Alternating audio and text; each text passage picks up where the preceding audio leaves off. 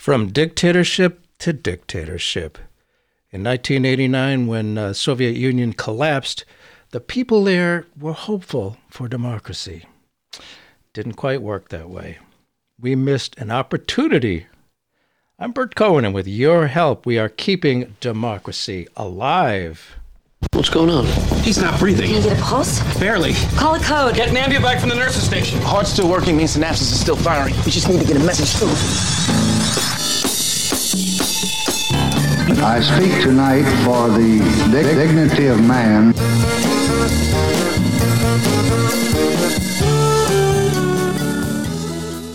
What kind of country does this sort of stuff? This unbelievable horror in Ukraine we see day after day, the execution style murders in Bucha. Yes, Russia is doing terrible things, but the Russian people are not to blame blacked out of news, making the best of it since the collapse of the predictable Soviet Union, which at least had a social safety net in place.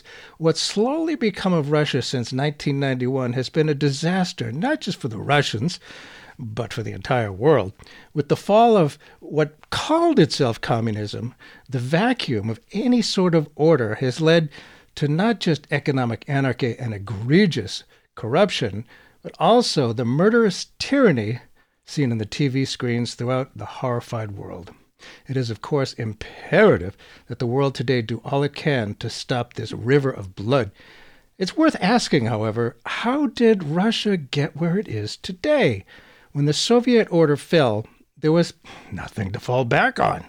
Instead of our hands off approach in the West, could we have done something? Was the worldwide rise of authoritarian right that we see today preventable? Our returning guest today, Professor Robert Toplin, uses the tool of history to argue that our choice to ignore developments of post Soviet Russia were what he recognizes as a lost opportunity to set post Soviet Russia on a stable course. Robert Brent Toplin, professor emeritus at University of North Carolina, Wilmington, taught courses at the University of Virginia after retirement from full time teaching. Thank you for doing that. He has published several books about history, politics, and film and has a website, presentandpast.com. Well, thanks for being back with us, uh, Professor Toplin. Thank you. No doubt, when the Soviet Union collapsed, in 1989 91. As you say, quote, many Russians hoped their society would quickly transform into a democratic and prosperous country. Well, we didn't pay much attention after the great drama and excitement of the fall of the Berlin Wall. Now it's 30 years distant. Paint a picture for us. What, what happened? What was it like for the Russian people at the time? I would say that one notable moment in their expression of hopes and excitement for a better future occurred on January 31st, 1990. that was the day that the first McDonald's opened in Moscow. And the crowds were so excited about this new opportunity to be part of the West and to uh, they hoped there could be capitalism and, and enterprise and growth in the country. And McDonald's was an example of the wonderful modern productivity you could get out of the West. And they, by the hundreds they were there, there were numerous applications for jobs at McDonald's after this. Everybody wanted a shot at it. And uh, however, there was uh, one customer reported in the Washington Post around this time who said uh, it will go downhill. This this business called McDonald's in in Moscow. He said we don't know how to run a restaurant like this. Yeah. And in a sense, this is pressing about the larger society. Would they know how to run a capitalist free enterprise society in the broad sense? And the answer it seemed to be that they were not well prepared at all for this. And if you look at what happened in the 1990s, just briefly, Sure. By the end of the 90s, those folks were terribly disappointed. The economy had cratered.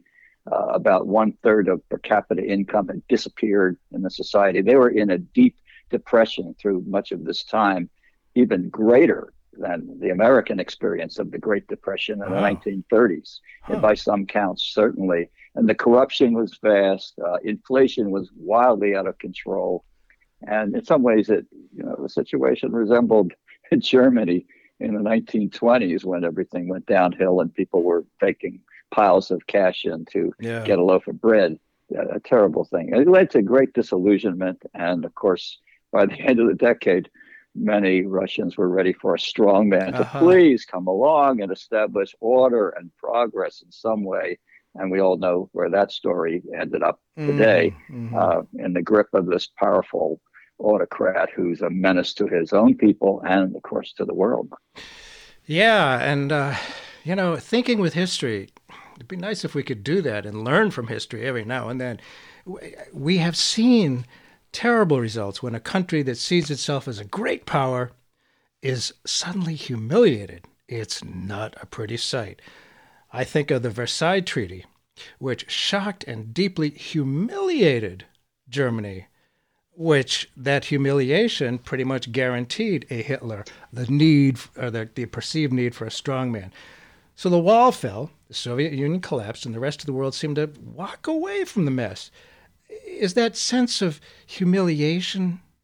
uh, Do we see evidence of that in Putin's war on Ukraine? Is did that sort of develop out of that uh, awful humiliation? He plays on that idea, of course, very Uh-huh. strongly. Uh-huh. Uh, I think it's quite it's emphasized for his own purposes. He often talks about NATO as humiliating uh, the Russian people, and that uh, NATO crept up right to the borders, and, and all of this. So Hitler used the argument about the Versailles Treaty. Both issues are relevant in some ways, but Hitler, of course, was involved in much more uh, aggression than related to the Versailles Treaty. Every time you got to see that he had uh, great ambitions to uh, dominate vast areas of Europe and perhaps beyond Europe. Mhm. Uh, and in this case, we see Putin who keeps uh, grabbing territory and threatening. And it seems like the complaints about NATO or the humiliation and all that is being played in many ways for politics, for uh, to build up anger and resentments. The resentments were there. It's true. In the 1990s, there was concern about these things: the humiliation, the defeat of the communist system, and you know the embarrassment to the world. But uh, I think many Russians, if they had been given a strong opportunity to grow to have some order of democracy and stability in their politics, they could have been on board with closer ties with the West. And uh, as I'll mention later, maybe uh, Putin himself talked about warm relationships with the West and with the United States, European neighbors, all of that at the beginning. He sounded like a good guy, but he changed in time. And perhaps he was joking all along Yeah. in a nasty way. Yeah, his word, uh, I don't know. And it's just curious to me how uh, this opportunity that, that the West had uh, could be just uh, blown like it was. And, you know, during this first decade of a post Soviet Russia emerging, I, I- I got the impression, and I read this somewhere, that it was like doing a high wire act without a net. You write that when there was really previously there was really no private property and there was no carefully designed plan in place to ease the shift to a market economy. And economist lawrence summers mixed record at best called for a quick privatization of what had been state run uh, sort of jumping in there and taking advantage of it somehow believing that what he called shock therapy would work. What were the what is this shock therapy and, and what were the actual effects of swift privatization on the Russian economy and the Russian people? Sure. Summers is involved in this as well as some of his Harvard colleagues. And uh, many people really wanted shock therapy. Not everybody, of course, but uh, the idea sounded pretty good because it had been tried in various ways in other societies. Uh, it goes back to some popular ideas about ideas that have validity in many respects too. But when you go to extremes, and especially when you go to the extreme in a society like Soviet Union now Russia, uh, you're looking for trouble. Uh, so the talk was about free markets, and you have people uh, who would talk about liberalization, the Washington Consensus, uh, and the whole ideas that were, were promoted by some of the philosophers and economists, such as Friedrich Hayek in a book called Road to Serfdom long ago, 1940s, Milton Friedman's writings, all of this. But the notion was that if you free up a market, uh, a society that is uh, behind the times, that has had corruption and the dictatorship and all this, and let the markets prevail at the beginning, this will break down all the old time traditions and problems very quickly, and you'll be on your way to progress. So they tried it in Chile. The Chicago boys went to ah, Chile yes. and they tried to make things change there. Well, it was a vicious dictatorship for a while yes. under Pinochet, but nevertheless, the economy of Chile began to get uh, some traction and really began to grow. And more recently, then, uh, as the uh, Polish people found their freedom from the Soviet grip, uh, they too got to try some shock therapy and some recommendations about it, and it worked. But Poland was not Russia; it was a smaller country, mm-hmm. had more uh, homogenous feeling about support and working together and all this, and a little more uh, freedom in terms of enterprise during those years, even though they were under the pressure of the uh, the Soviet Union. Well, here come and uh, people such as Lawrence Summers and one of his top aides from Harvard, David Lipton another guy at Harvard uh, who had Russian background, Andrei Shleifer. And their whole idea is that uh, shock therapy is going to work. We have to do this quickly. Let's change the economy swiftly. Uh, we'll get to the institutions, democracy, all that later. They'll they'll develop more naturally if you move toward the free choices of a vibrant society quickly. And then they had a few guys in Russia right over there in the regime of Putin I'm sorry, Yeltsin, Yeltsin before yeah. we get to Putin. Yeah. Yes, Boris Yeltsin. And this was in the 1990s. And one was Anatoly Chubais and another guy named Yegor Gaidar. Uh, but the whole idea was that you could quickly change this thing and it will go just great.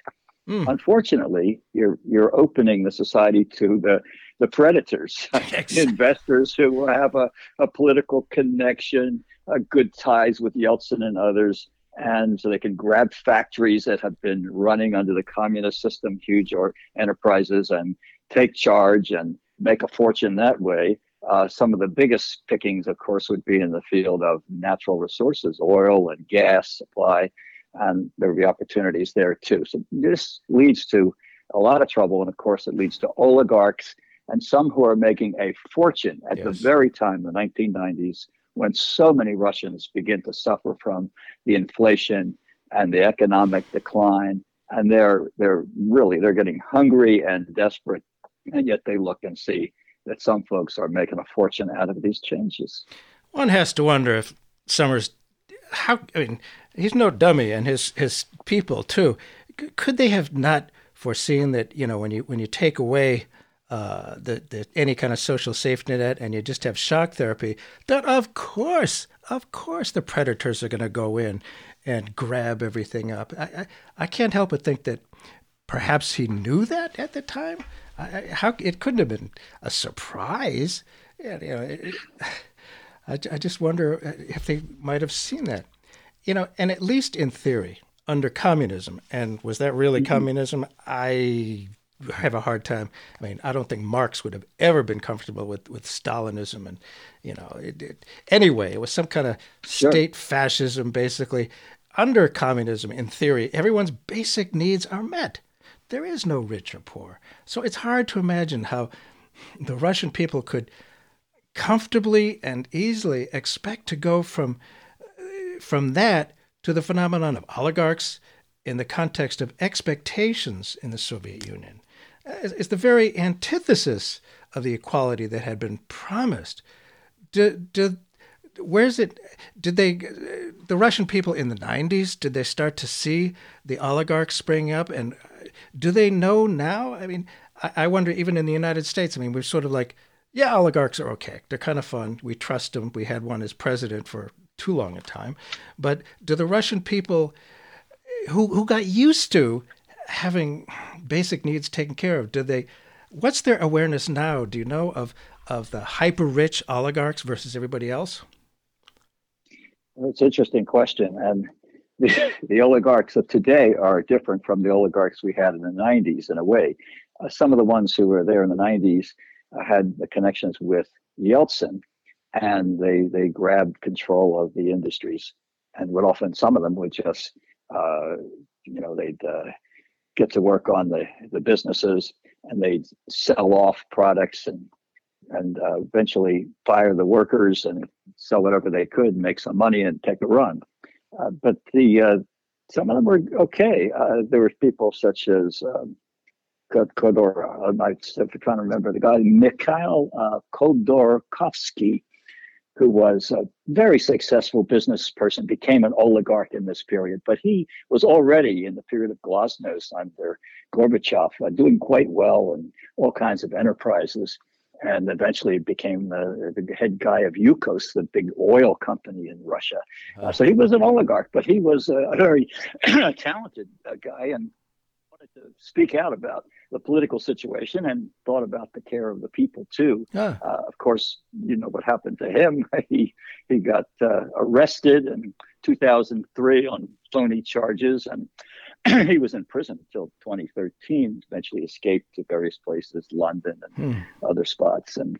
Uh, has spoken out for a long time about the you know free free press, free elections, to have an open Russia, as he called it. And there's another one uh, mm. who uh, uh, Alexei Navalny, of course, ah. who still another guy in prison who wasn't an oligarch but a journalist and uh, a strong spokesperson, a champion for democracy.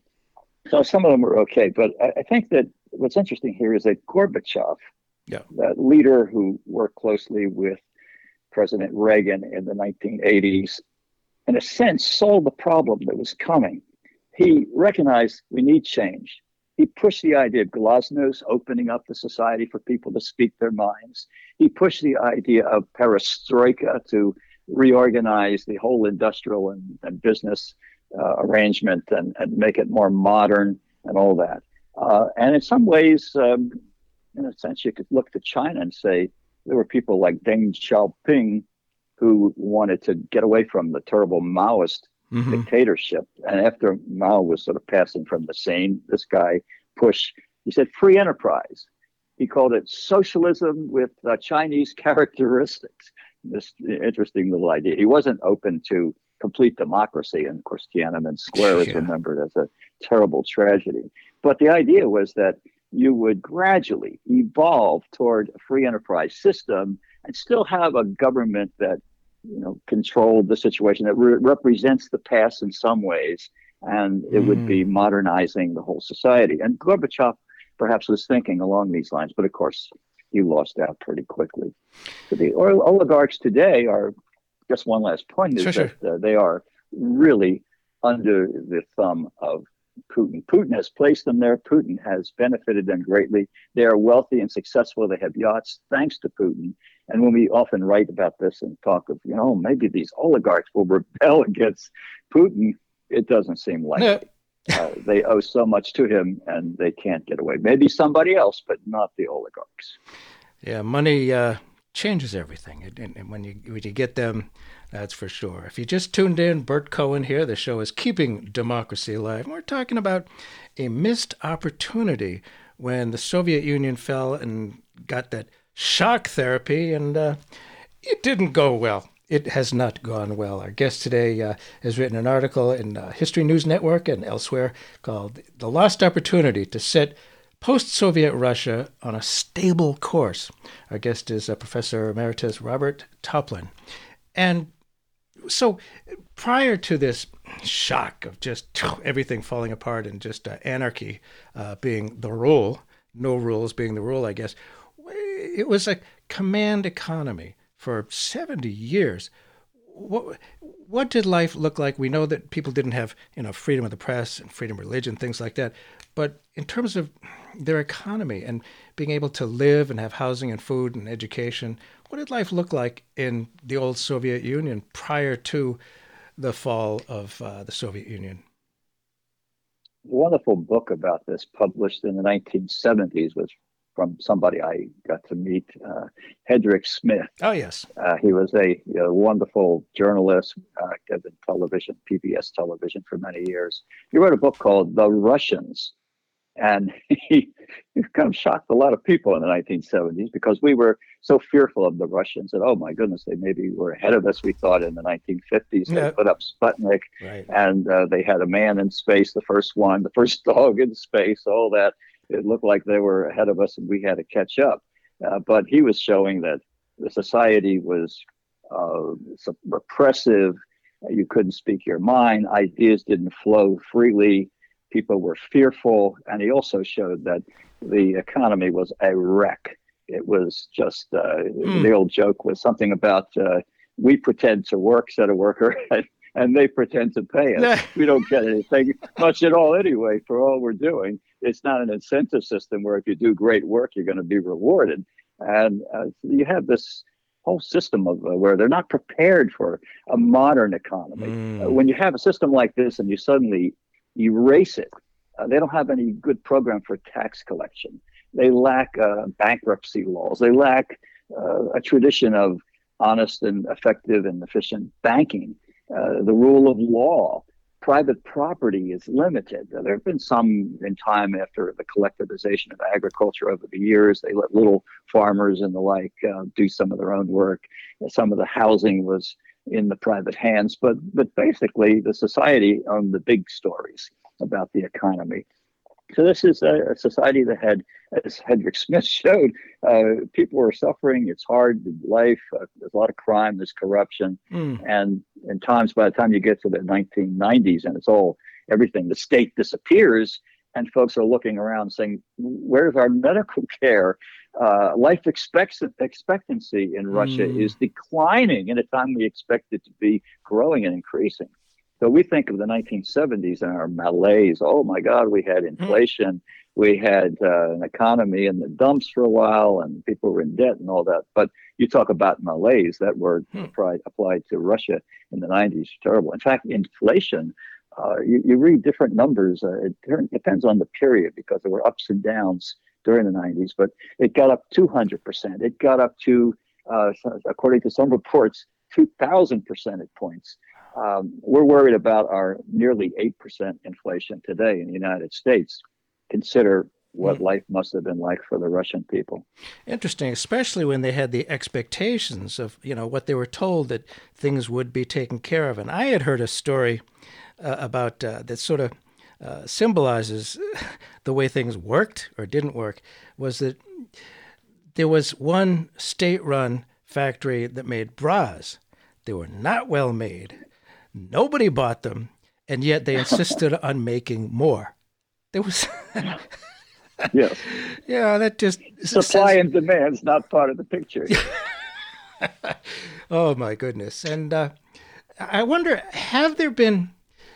I mean, Russia and the old Soviet Union have gone. Uh, there's been a lot of changes over the last couple hundred years there uh, from the Tsarist uh, government. Have there been long periods or decent periods of stability in Russia. I mean, I guess the 70 years of of uh, you know the uh, Soviet Union was sort of stability, but what, but what about you know more economic stability, or have they always been sort of you know edgy, thinking we should be you know a world power here, and uh, just not not okay with with where they were, just wanting big changes. I, I don't know. Have there been periods of stability? When the economy is moving along and people are finding some money to spend, of course, they feel, oh, well, we've got stability and progress and things are looking good. It's amusing that if you look at this vast period of history of, for the Soviet Union, all the way back to Tsarist Russia into modern times, uh, really it's the early days when President Putin took charge. And one of the good bits of news that came in is that the uh, the price of oil just surged in the early 2000s. Uh-huh. And suddenly the revenues were coming in and he could look pretty good. And Putin began to uh, institute various reforms and it looked pretty good at the beginning. Oh, well, they're going to collect taxes. They weren't doing it in the 90s, but under Putin, suddenly they are collecting taxes. Uh, they are uh, establishing bankruptcy rules and all this, and he's imposing some order on the society and it just seemed like, well, we're, we're finally making progress. When he had a, an election around 2004, he was pretty popular and, and, and won substantially. And uh, it looked like uh, the folks were happy with this guy. And he was at this time talking about friendly relations mm. with the. West, with the mm-hmm. United States. Oh, Europe, we're all neighbors, we're friends, we're buddies, and, and we can work together in peace. And you didn't see the man that you're observing today in those years. But later on, he put uh, uh, one of his uh, friends in charge as the leader of for four years of Russia. And then he tried to come back as president again. There were riots in the streets, people demonstrating, protesting, and all that. But you can understand what happened to those people who came out and expressed their true feelings mm. about this next election in 2012. Uh, so that's the beginning of a very different leadership under Vladimir Putin. So Putin talked a good game there, and, and you know we need to talk about what, what the West opportunities they missed. But at the time, was it just was he uh, not being fully forthcoming when saying he wanted to be friends with the West, or or did something change in him? Because it, it seems like, yeah, that would be good. It would be obviously beneficial to to to Russia to do that. What what happened? In a way, this is the problem of autocracy. We often talk about democracy and autocracy, which is the better system. And a lot of people are saying, oh, you know, autocracy looks pretty good. Look at Xi in China. He got everything moving and all that. I could yeah, talk about that. Time. In, uh-huh.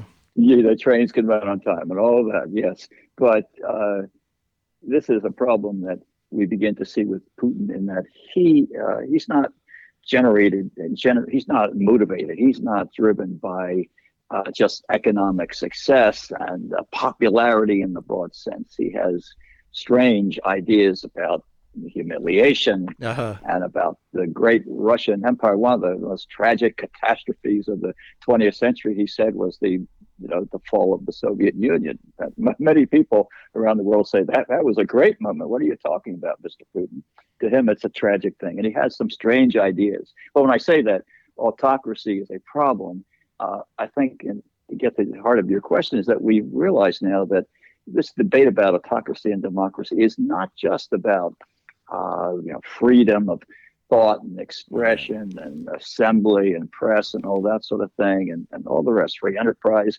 But autocracy can be a danger in that when one person like this guy has so much power, and, and it's aggrandizement, it, it happens slowly and with him it occurred over 22 years. You, you it's almost like you know the frog in the in the hot water it doesn't react at first because it doesn't know it's getting boiled. Uh, this is what happened to the people and suddenly they turn around and this is a an idea that's uh, expressed greatly in the book called how democracies die a popular book in the last few years. But it's the idea that the people the new dictator of the modern era looks like uh, proponent of democracy. Oh, I'm for elections and so on. But once they get into power, step by step, they expand their grip and their control over the society. And eventually you turn around and discover you can't speak out. And especially uh, this year with the war going on, uh, Putin has crushed dissent and everything else. So that's the danger we have here. Uh, has he? We never. Everybody's looking at this strange man and trying to figure out what makes him tick. And there's so many ideas about it. But above all, we, we understand that he he wasn't completely predictable. We know that he had from the beginning we were a little suspicious. He had a KGB mm-hmm. background and all that, and he had, as he talked in his own autobiography, his own biography, I guess, talking to a, a journalist or somebody, or maybe one of his mm-hmm. buddies, whatever it was. But he he admitted that back in uh, St. Petersburg in the streets as a kid, he was, uh, you know, in fights and, and realized if you don't beat up the other folks, you they'll beat you. And uh, life is this, you know, jungle, and you've got to be the toughest animal in the jungle. So that's uh, we we've discovered things about him, but a lot of it wasn't really fully discovered for a long time. And and one last thing, I, am sure. sorry to no, babble no. on here, but it's just fascinating, uh, Bert, that uh, you know that American presidents tried so long to get along with this leader and to nurture him and you know, support him and so on. You think back, or with the Russians generally, just the whole picture. We often say, "Are we to blame?" And in some ways, in this respect, uh, we were not to blame, and that is. We think back about George H.W. Bush as president, and when the Soviet Union was collapsing and the wall came down, all this, uh, he said, We're not going to gloat. We're not going to make them feel bad. We'll try to be nice. And then after that, we have Clinton, and he was trying to meet many times with Boris Yeltsin to try to be a pal, a buddy. That didn't work. Along came George W. Bush. He said, I, I just met with Putin. I looked into his eyes. I saw his soul. He's a good guy. We can work with him. We can trust him and so on. And then uh, later came Obama and he said, we're going to have a reset now. We're going to start all over again in good terms. We're going to make, uh, make some friendships possible. So the hope was among many of our presidents dealing with this guy that we could get along. But by 2014, with the uh, grab of Crimea, right. Crimea, and also with the uh, incursions into uh, in a secret way with uh, eastern Ukraine, all right. that we could see this this is leading to trouble. But it was hard to take a stand at that point. Much easier to take a stand now in terms of the blatant uh, aggression in Ukraine. Boy, it is, and, and I have to wonder too. I mean, going back in history quite a bit, people have speculated that maybe, maybe one of the things that this guy Putin wants is, uh, you know, maybe he's nostalgic for the days of the czar. That was certainly an autocracy. The people were suffering, had no rights. They were literally starving, uh, and you know, the the the, uh, the royal uh, friends, the the aristocracy, they lived pretty well, and they were I, am sure they thought of themselves as being a great power. I, what about uh, that line of thinking? Did, did uh, he kind of longs for the days of the czars? That's interesting. Uh, it could be it's something like that, perhaps. That he likes to be the big man, the yes. big czar, in a sense. Yeah. Uh, but also, uh, there's tremendous economic wealth that goes with his position. Oh, yeah. We can only guess. We don't know for sure how many yachts he owns how many giant, gigantic homes he owns, and so much more, and how much he's got stashed away in rubles or dollars or whatever it may be. Uh, there's a lot of uh, power and, and influence and cash that will go with this position as head of this regime. And in addition to that, uh, his fear, he's a fearful man. He's worried about the crowd. That's one of the reasons why he, I think he worries about Ukraine. If Ukraine next door would have a democratic society, it would be an influence to the people in Russia. They could say, "Oh, mm-hmm. well, those folks." Boy, back in the uh, they had an Orange Revolution, early 2000s, and the people came out in the streets. Eventually, they chased out the the president who was a, a buddy of Putin, and and got their own guys in charge. And uh, I know that uh, we've seen stories about this about Putin's fear of the crowds. He he knows what happened with the Arab Spring and how many times the crowds came out in the streets and suddenly the leader of Egypt was gone and other countries. And he knows about especially Libya and Gaddafi. And apparently he's watched the video many times mm. how the crowd ripped to pieces Gaddafi, uh, bloody finish for that dictator. And so he worries that if he loosens up or if he doesn't act like a dangerous, tough uh. guy and live on fear of the people, and fear of his own top aides and some of the military guys, uh, he he too could be in trouble. Well, there's reason uh, to to fear that that they they would. We, you know, we've seen it in the past when uh, if, if, they uh, let down their guard, and we've also seen that fear is a powerful motivator in so many ways. And, you know, it's come into all these different wars and things. And, you know, Austria Hungary was afraid that if Serbia became free in 1914, oh my God, what would happen to the rest of their empire? So this fear, uh, and it, fear, once you're in that position of incredible power, I guess there's a lot more to fear. For those who may have just tuned in, Bert Cohen here. The show is Keeping Democracy Alive. We're talking about a lost opportunity to set post Soviet Russia on a stable course. Our guest today is uh, Professor Emeritus Robert Brent Toplin. And, uh, you know, there's, I, I don't think there's any way to make an easy shift from autocracy to democracy. Though I sense the shift from autocracy to anarchy and rampant unchecked corruption, it could have been expected do we know about what actually happened when the system disintegrated? Did the Western powers know about it and just look away? The Western powers were preoccupied in the 1990s. Uh, the Europeans were suddenly dealing with new countries freed finally from the Soviet grip, uh, and the satellite nations and Poland and Romania and Hungary Czechoslovakia, which became the Czech Republic and Slovakia, and all of this was going on. they weren't really in the mood to be thinking about uh, saving Russia in its hour of trouble.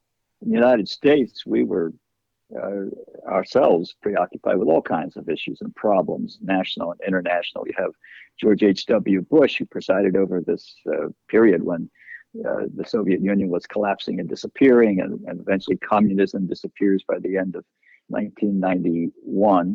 Uh, he's got to think about this war in the Persian Gulf area against Saddam Hussein and he's having a glorious moment of success and popularity after the victory, and then suddenly a recession comes along and yeah. he's in trouble.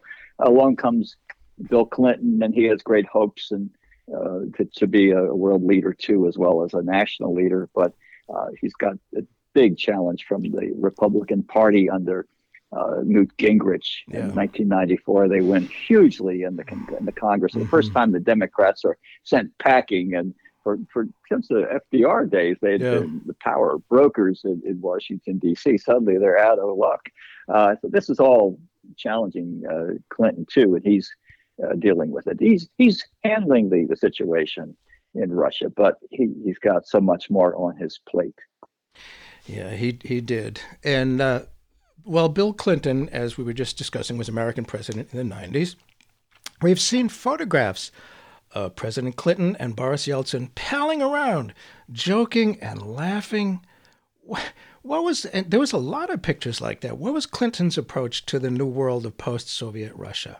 How how did he get along with Boris Yeltsin? Yes, you're so right about the the pictures we see of them together as buddies. Uh, 18 times they met in this period. Almost more than all the times the leaders of the U.S. and Soviet Union met in those days of the Cold War. Uh, and Clinton tried to make this uh, personal experience. He he really believed that the, the best kind of diplomacy is when you get to know the individual leader of a nation and work closely with them and have a, a sense of trust between the two people. Uh, and he promoted some other ideas. He said, "Look, you you maybe we can't get you in NATO exactly right away, but we'll call something uh, the Partnership for Peace."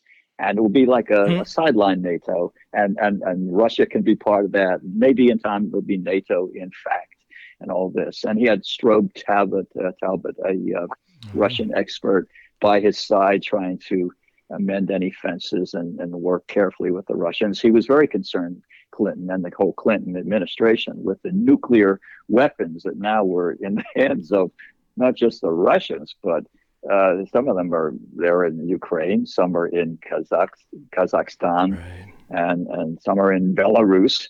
And they had to work out all kinds of deals to uh, dismantle these weapons, and that was on their minds and everything. It was the relationship Clinton had was going pretty well.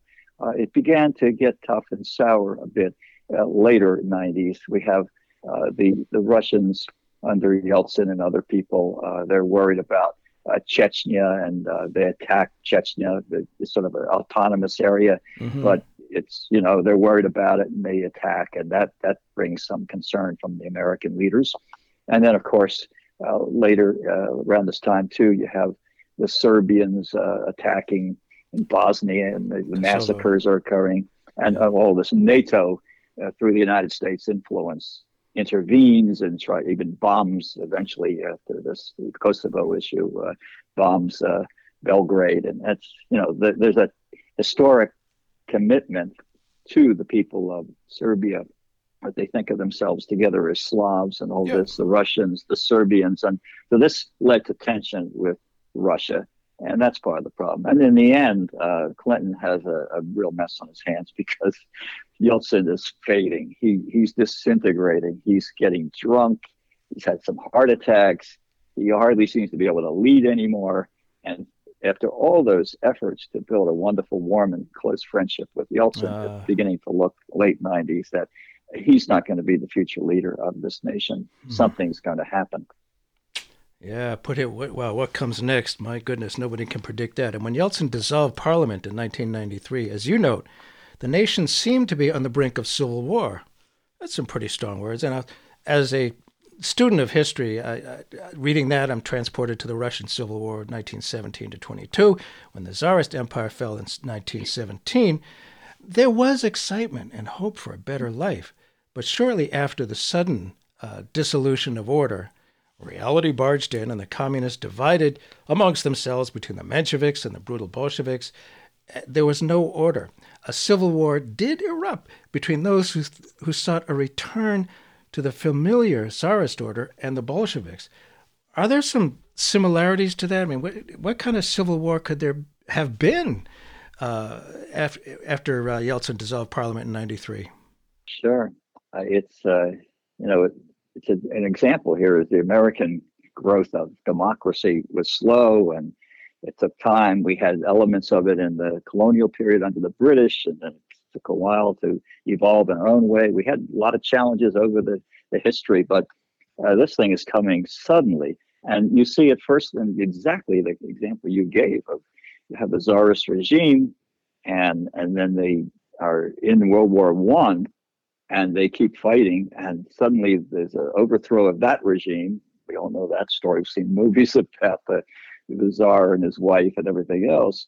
And uh, in a short time, uh, Kerensky, a seeming semi-democratic fellow, is in yes. charge. But by by the time we reach October 1917, the Bolsheviks take advantage, and and this is relevant to even today's situation, because what really brings down that of the regime of Kerensky and his team is that they re- they retain Russia's involvement in World War One. They will not stop the war. They they continue, and now it's so unpopular this war that the, the, the chance comes that the government's weak and it can be overthrown by the these Russians. And then there's a great fight between the anti-communists and the communists, and Mr. Trotsky, one of the Leon Trotsky, sort of organizes the armies pretty well, and they they end up crushing uh, the Civil War. But in this case, you get another situation. Again, it's it seems like the society's broken up. What was there before is gone. You have a vacuum.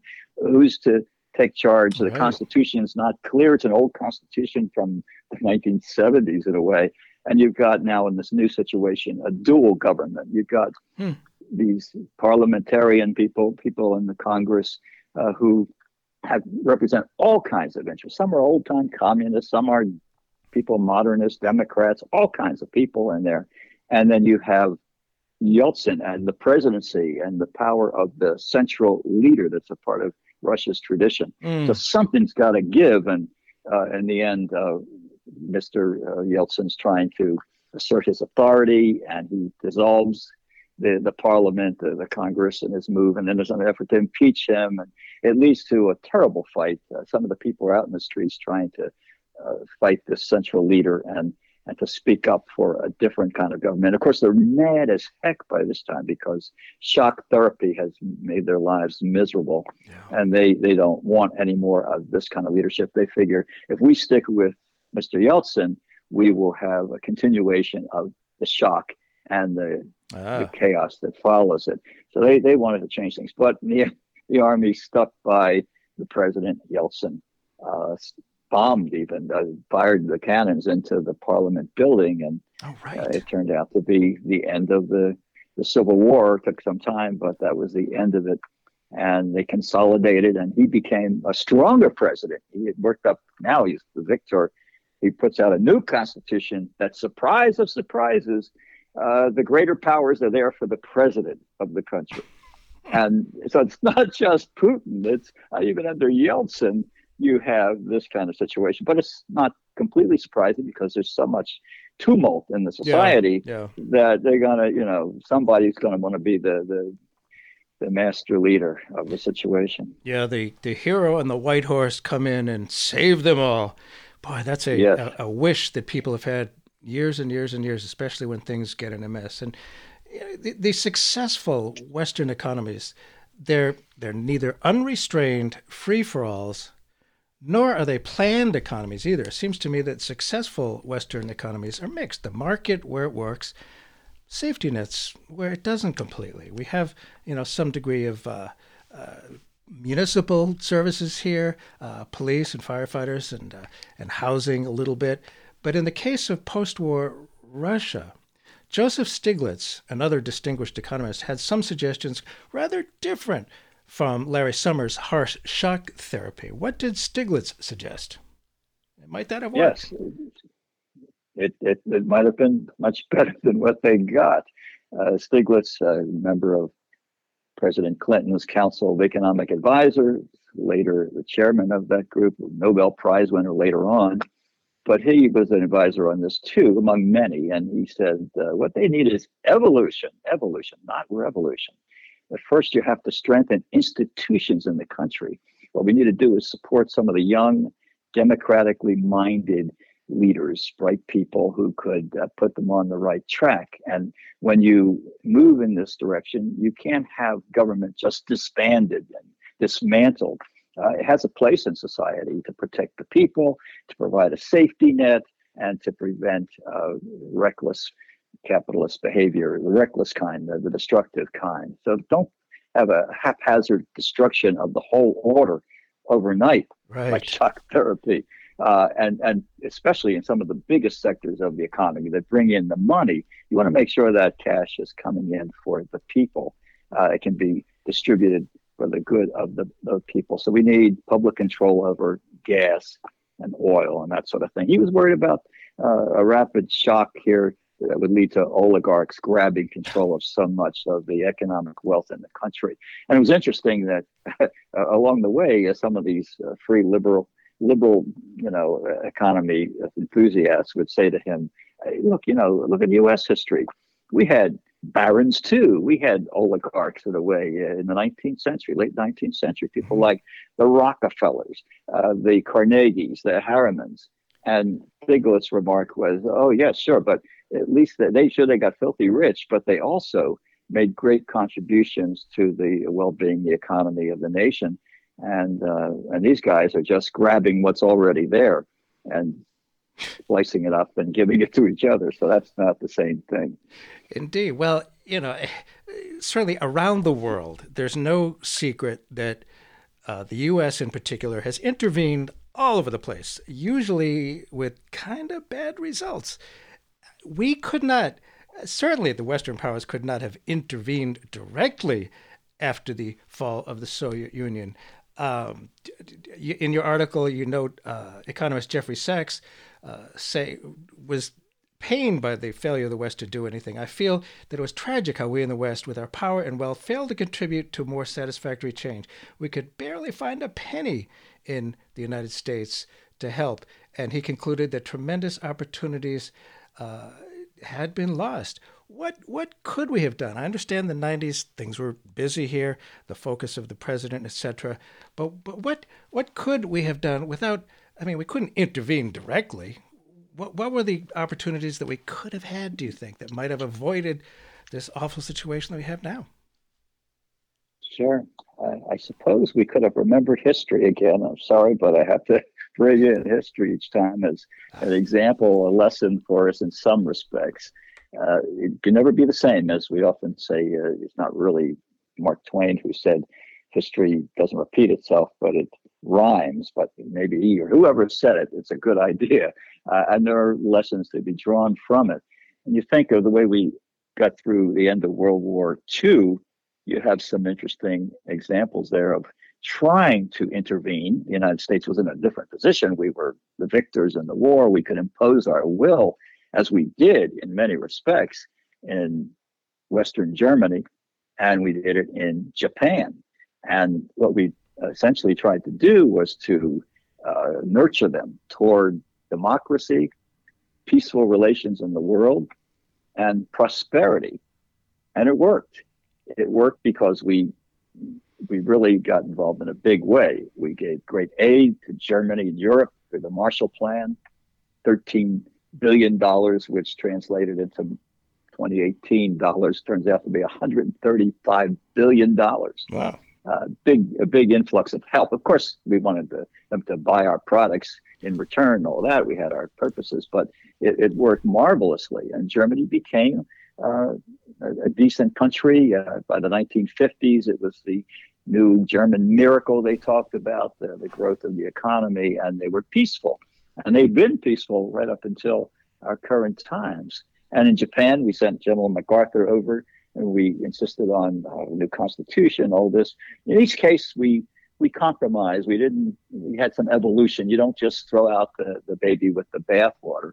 Uh, in in Germany, for example, the, the bureaucracy had been run by former Nazi leaders, and they we don't we were embarrassed by this history as we learn about it now, but our government allowed some of those former Nazis to maintain positions of, of organizational uh, leadership in order to make sure that the whole thing would just would not fall apart.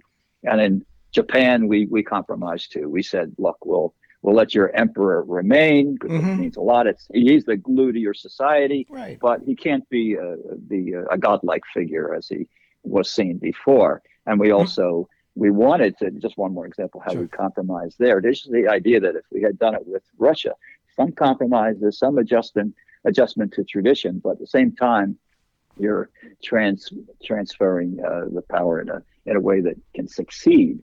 And uh, in in um, Japan, we wanted to just break up these conglomerates that were huge corporations and huge organizations. And uh, the Japanese pushed back and they informally began to cooperate again together. And we eventually said, all right, you know, this works.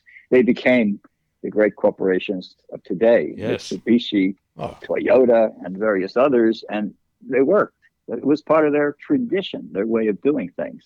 Uh, that's the idea that we, we could have done a lot. We, we couldn't intervene completely, you wouldn't have the uh, the open door situation that you had after World War II. But they were looking to us for advice. When you study the U.S. relationship with Russia in these years, you discover that, as you know, Bert, the the uh, the relationship was very close. We were the advisors. Yeah. They were looking to our people for, you know, what do we do now? What's the economic approach to this? What's the political approach? What do we do? And and we were out there giving advice. The unfortunate thing is that we could have given better advice.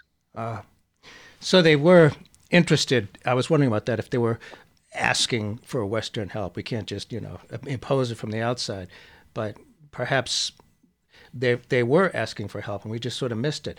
Another source of of of uh, de- economic development, of course, is the International Monetary Fund. This kind of economic rescue mission is is largely what they do. There's a lot of question about their practices and the interest that they charge, but but what what did they do when when the Soviet Union fell? Anything?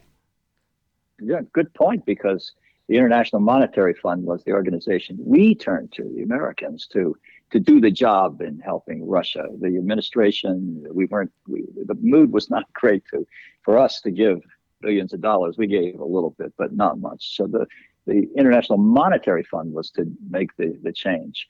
And uh, it, it, became uh, $22.7 billion altogether. But, but uh, it was only 5 billion uh, until we get to an emergency situation in Russia in 1998, because that's when there was a financial crisis around the globe involving rising emerging nations. It started in Asia, it started in Thailand, it spread like wildfire, and it began to hit Russia. And it looked for a while like the country was going to uh, fall apart, uh, might be able not be able to pay its debts and everything. The IMF people didn't know what to do. One of the concerns they had was legitimate, of course, that uh, there's so much corruption in Russia. If you pour money into the uh-huh. country, uh-huh. will you ever see it come back? Uh, mm-hmm. where will it go? What's going to happen? So they were they were holding back for a long time. And finally, uh, the Clinton, Clinton, administration intervened, went to the IMF, had emergency meetings, said, "Look, this this is a crisis. This country's falling apart." But my point is just that uh, there wasn't a great deal of aid, uh, and it was held uh, back to some degree. Certainly, the IMF tends to be rather prudent with their funding, uh, very careful about that. Well, sure. Looking into the crystal ball for the future there's a lot of hope around the world that the people of Ukraine will defeat Putin. And there's also these sanctions that are going on uh, against uh, Putin. Uh, and certainly the people of Russia are feeling the sanctions. I, I don't think they know really about what the heck is going on in Ukraine. And I, I wonder if this might be a new opportunity if Putin is somehow defeated. But then again, a, a humiliated Putin is a scary prospect. Uh, and I wonder, will repression and censorship by the state protect him? Uh, could that could this lead to uh, the fall of Putin, or is that just uh, wishful thinking? That's another pertinent question, right to the heart of what we're dealing with, and we'd love to know what the outcome will be. And Yeah. We can't know. No. Uh, but it's uh, the clash of two powerful forces here. One is the the imposition of sanctions and the isolation of Russia, the pullout of Shell Oil and so many other groups that are just leaving, and uh, even McDonald's, all of this, and the, the pressure, the people, the the the uh, the ruble had gone crashing down. Now it's getting pushed up again, and, and all these troubles. Inflation is getting to be great. In the long run, if this continues, and it must continue, given the the seriousness of this crisis, uh, the the country may truly be in terrible shape. And it's possible that so many folks will be hurt and angered that no longer will they be fearful about coming out in the streets en masse. And it could be another situation, somewhat like you had in Ukraine in uh, 2000s when when the folks appeared in the streets and overthrew their leader and sent him running off. Um, it's a possibility. The other side is this tremendous uh, censorship, repression, Yeah. police state, and all the authority it has over the people, including the media, where, as we've known, Yeah. reading about this, that so many of the old people, especially, they depend on their news from television only, and what they're getting is a is a full full-throated propaganda about you know what a wonderful effort this is, and we have uh, only good purposes, and these evil Nazis in Ukraine are causing all the trouble. All this is going on. So there's the question, you know, wh- which will give, and who, if it is to be uh, a change in Russia, I, I think it, it may not be as many are guessing uh, the military. Could be the military or some other group at the higher levels, but it could also be the appearance of frustrated, angry Russian people who can't take Yes. it anymore. We will see. It's always uh, interesting, and, and history always takes unexpected turns. And you have a great quote here: Vladimir Putin's sec- ascendancy was not inevitable. Putin might have remained in obscurity if there had been a more uh, successful Russian transformation out of dictatorship and communism.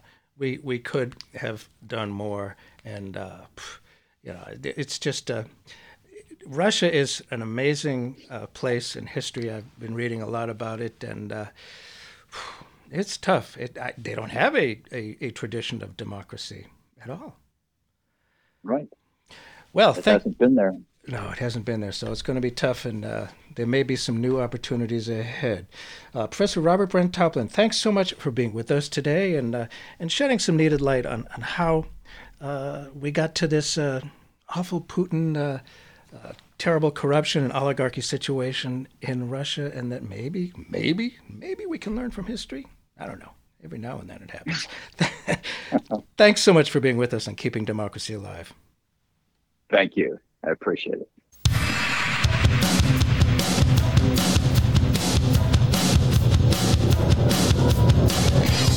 gunman, my sort of star. They put you there. You're all of us now. You're all over town. On rappers and cams. You're bigger than life. You're braver than death. You're a gunman, holding your own. You're a gunman, never alone.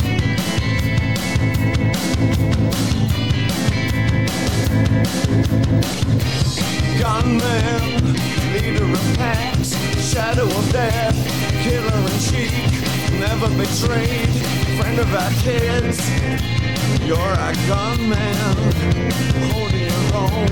You're a gunman, never alone.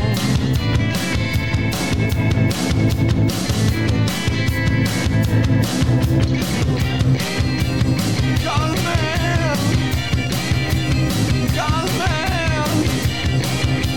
Traitor in arms, kids on the street, buying insurance.